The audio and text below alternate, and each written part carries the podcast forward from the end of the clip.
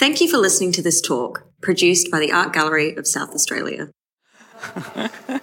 Lovely to, um, you knew, we're actually just about to speak about this work, so there you go. Um, Agsa Ghana Yatanga Yuandi, we stand on Kaurna land and honour the Kaurna people of the Adelaide Plains.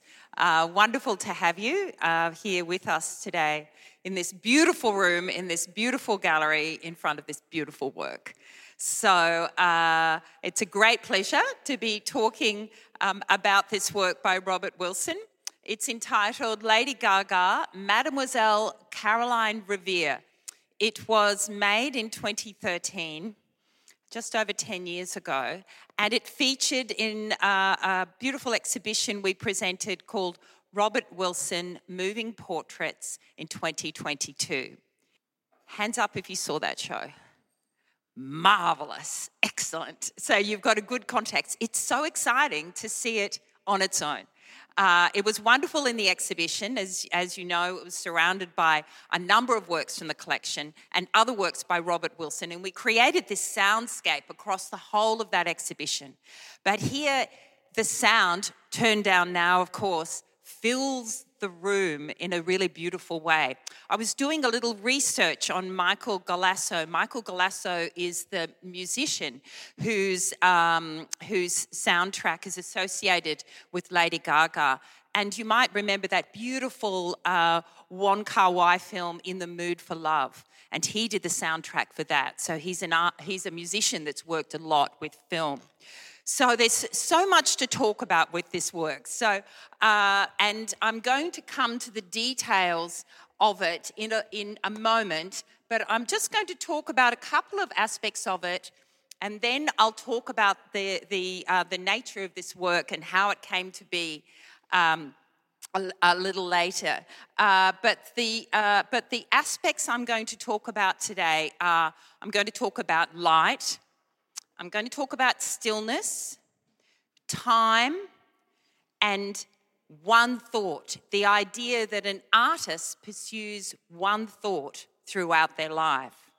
I'm very fortunate because um, often once a year, I get to sit down with the artist, Robert Wilson. He has a great interest in, uh, in art of Oceania, and he's an incredible collector of artwork. So every year he's, he's in the region.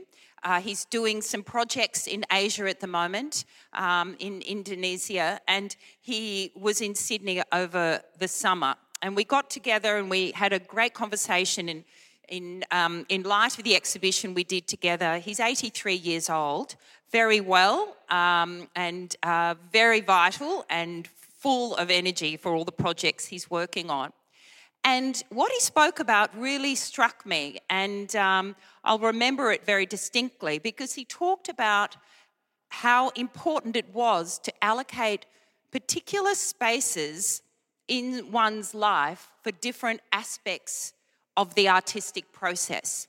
And those four aspects were the archive, how important it is to be able to reach into the past and to look at what has come before.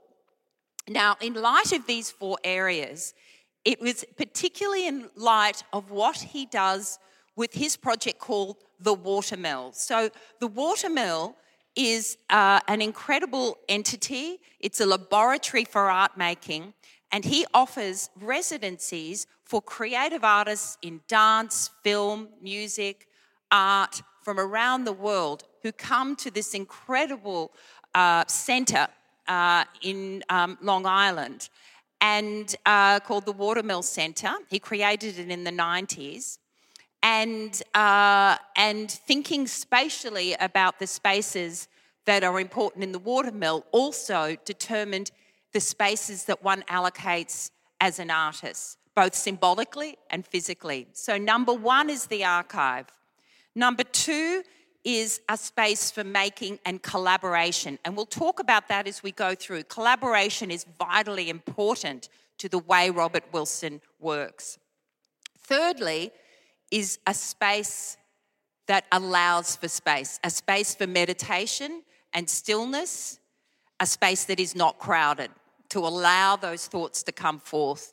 And fourthly, a space for inspiration and the possibility of new, new work to come together. Now, a little bit about Robert Wilson. What's interesting about Robert Wilson is that, yes, his work uh, has been collected by major museums all over the world, the Pompidou and others. Um, however, he is definitely more well known in the area of performing arts. So, with performing arts, he has 25 projects at the moment that are touring the world. That's 25 separate independent productions that are happening in theatres around the world. That's a lot. I doubt if there would be another single artist other than a company like the Paris Ballet Opera or or the Met are touring that actually has so many productions and some of, and some of them are incredibly diverse. For example, The Jungle Book, Ubu, Oedipus, Madame Butterfly, Turandot, and Krapp's Last Tape. Everything from uh, the Jungle Book to Beckett, an incredible array of different performances. And on his website, which I can really recommend, you'll see a lot of images from those, from those works, and you'll get a sense of the drama of the experience of seeing a Robert Wilson uh, play. But paralleling that work he's done in theatre since the 1960s, he's had nearly seven decades of practice. So since the 60s, he's been working uh, in, in performance, but always paralleling looking at drawing and painting, furniture making, and since the 70s, video portraits. Okay, a little more about Robert Wilson. He was born in 1941 in Waco, Texas, and he grew up there, um, a little at odds with the world around him. And he had a very bad stutter as a child, and he worked with a dance teacher and choreographer called Birdie Hoffman. And Birdie, through working with him, allowed him to overcome his stutter. Later on, in 1968, when he moved to New York, he created the Bird Hoffman School of Birds, which was this performance group in honor of Birdie Hoffman. Now, moving back a little, he uh, studied architecture in Texas, then he studied architecture in New York, and he studied with the great architect Louis Kahn, one of the great architects of the 20th century. He then went to Paris and started painting. And then he uh, immediately moved to New York where he started working in theatre. Now, at the beginning of this talk, I mentioned that I'll be starting to talk about light. And uh, I think that's something that's uh, tremendously important. Louis Kahn, um, as I said, he studied with him at the Pratt Institute in Brooklyn. And um, when, uh, and he said, one uh, sustaining and foundational aspect of all of his work, whether it be drawings or furniture or video portraits or painting or theatre, is light. And he said, Light is architectural, it is like an actor. And so, um, and, and at the beginning of his um, time as well with light, he, he said, Louis Kahn said, Students start with light. And when um, Robert Wilson talks about his video portraits, of course, light is the emanating aspect and the emanating dimension of this um, art practice. So, uh, moving further, uh, he talks about stillness. So, uh, in his video portraits, which are really, um, he talks about them as being a structured landscape of pictures or mental landscapes. So these mental landscapes have the rare ability to shapeshift the, the temporal and the spatial, time and place, into a new form. Some of his theatres move back and reference these video portraits. Some of his theatrical works involve a seven day play or a 12 hour opera that is silent, or a pose held on a stage for seemingly hours until it, they're distorted by light. So, time is something for him uh, that uh, is elemental to his work. He has said, My work is still life, which is real life. The mystery is behind the surface, which makes it surreal. In fact, the incredible poet, the surrealist poet Louis Aragon, who died in 1982, he saw one of uh, the silent operas that uh, Robert Wilson created called Deafman Glance in 1971. And, he, and this is what Louis Aragon said. He said, He is what we, from whom surrealism was born, dreamed would come after us and go beyond us. So, in many ways, Louis Aragon, who was one of the great proponents of surrealism, saw Robert Wilson as, uh, as uh, not only the legacy, but as uh, the future of surrealism. But for Robert Wilson, he talks about real life and still life. So, um, moving, moving back to this work in particular, um, let's observe what's happening. It's uh, it, this incredibly still portrait. This is, of course, uh, filmed over a day. Uh, so uh, Lady Gaga stood still for uh, many, many hours. And out of that, those many, many hours, there was this three minute loop that is, of course, perpetually evolving in time. Now, a little about the history. Uh, the work was created in 2013. And actually, how they met is Lady Gaga uh, approached Robert Wilson to design her MTV video. He said, sure, and he did that. And from the basis of that relationship, they worked together on this series of incredible collaborations. Now, just a word about collaboration when Robert Wilson first moved to New York, uh, by 1968, he had encountered and started working with and was influenced by the great choreographers Martha Graham, George Balanchine, and Merce Cunningham. And for, um, throughout his um, entire life, collaborations have been really important to him. So, this is not unusual for him to work with um, an incredible artist like Lady Gaga, who, of course, was, came from a background in performance art herself. For example, he worked with the composer Philip Glass and the choreographer Lucinda Childs in his incredible and probably best known work, Einstein on the Beach. Um, from 1976. That came to, um, to Melbourne um, in the 90s. Uh, did anybody see, has anybody seen Einstein on the beach? Good girl. Two of you, yes. Um, very, very memorable. Those images are, are incredible. So um, he worked with um, the great playwright Heiner Muller and also David Byrne from Talking Heads in the Civil Wars project.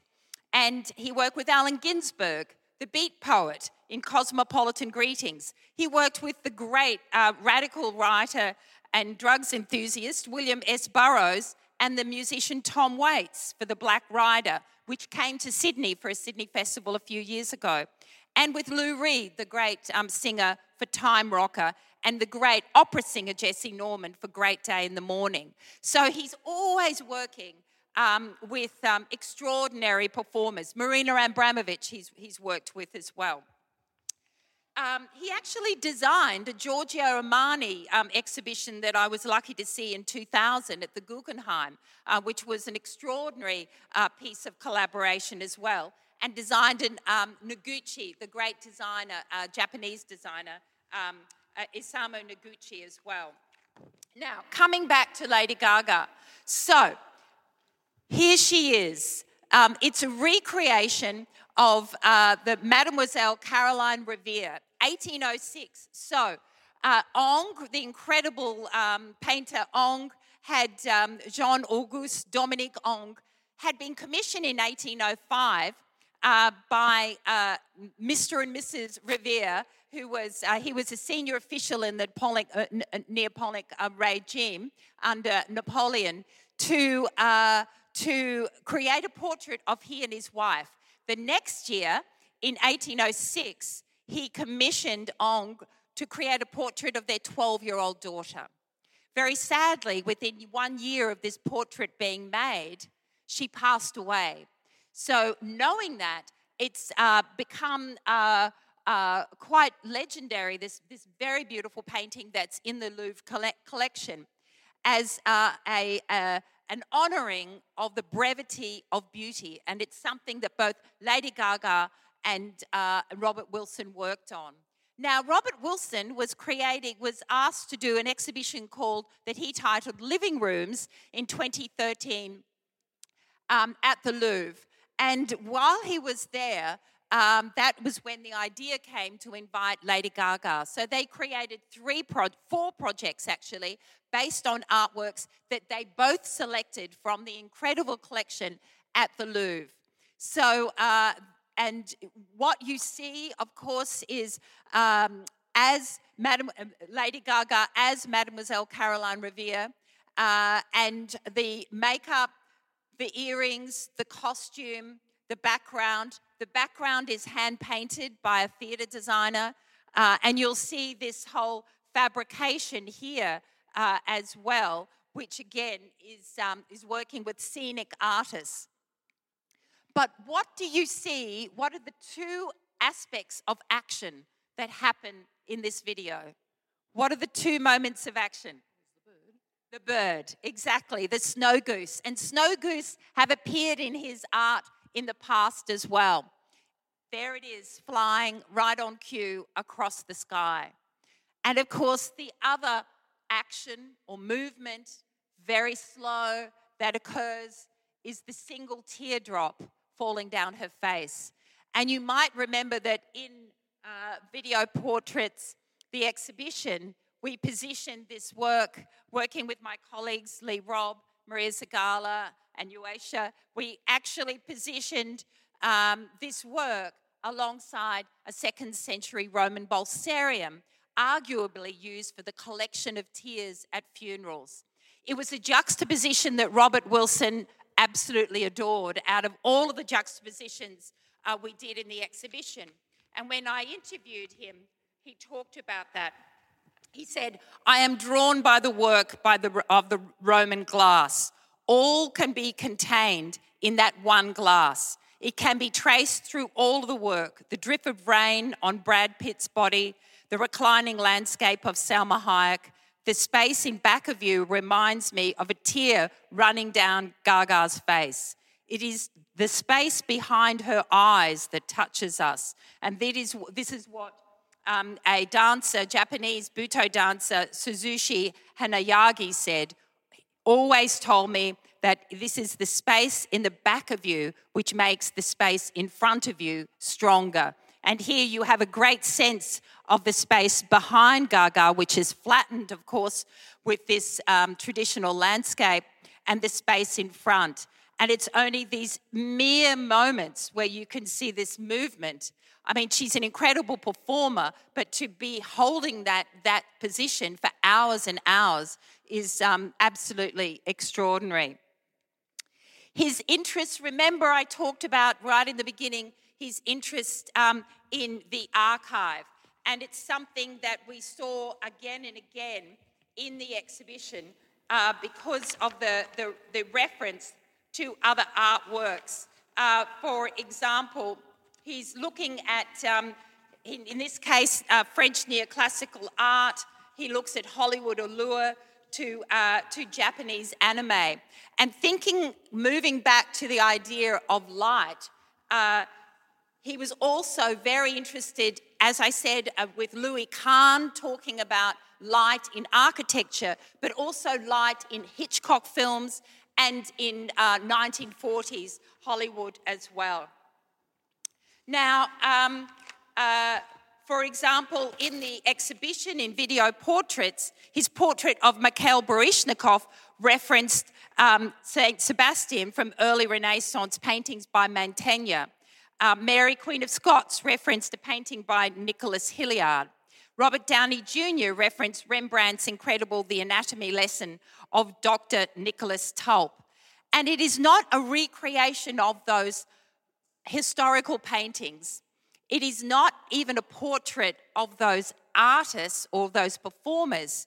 What he's doing is creating a psychological space for our imagination. He's not determining what for us to think or feel. He's allowing a space for us to enter and to um, meditate upon for as long as we wish. And I think the, uh, the, the, um, the marrying of the music and the video, of course, is a very important dimension that, that borrows very broadly from his work in theatre as well. Now, one of the aspects of um, thinking about, um, in the 18th century, I'm just thinking about the idea of the tableau, the, the, the presentation in these portraits and what a portrait might be. Um, the great Renaissance pa- painter Ghirlandaio noted, to each his mask. And uh, the idea of the persona, the persona of Lady Gaga, the persona of Caroline Rivière. And actually, the word persona comes from sounding through a mask. And this idea of the layer of time, the layer of history, the layer of the character of Lady Gaga, the character of Caroline Rivière, but entering a new space uh, for us uh, to, to both enter and to experience. Now, um, in, interestingly, um, in thinking and talking through the idea of time. I asked Robert Wilson about the idea of time because these works do they extend time or do they condense time? Does time stand still or does it become endless? And he said, Time does not exist without space. Time for me is a vertical line that goes to the center of the earth and upward to the heavens. Space is a horizontal line that goes as far as we can stretch from left to right. It is the cross of time and space that is the basic architecture of everything. It is the drip of milk in a Vermeer painting. It is a black strip in the middle of a Barnett Newman painting. It is how the thinker touches a key on a keyboard or a piano. It goes up and it goes down and it goes out on a string. It is a tension that exists between the vertical and the horizontal that creates the sound. It is time becoming space. When making the portraits, we do not restrict ourselves to any measure of time. It's a very unusual consideration of what time is uh, and what history is and what the future might be. He was always radically thinking about the possibility of screens. And here I think um, it's interesting. Often I um, have a conversation uh, with people who might say, Oh, I, I'm not so interested in video art. And I think what happens with how he's negotiated vid- his video portraits, which is how, what he calls them, they become a portal that you look into rather than a screen per se. He said in the uh, 1970s, he said, I look forward to a time when we can see screens on billboards, on taxi backs, and on watches. Right? That was the 1970s. And of course, that's happened far too ubiquitously for some people.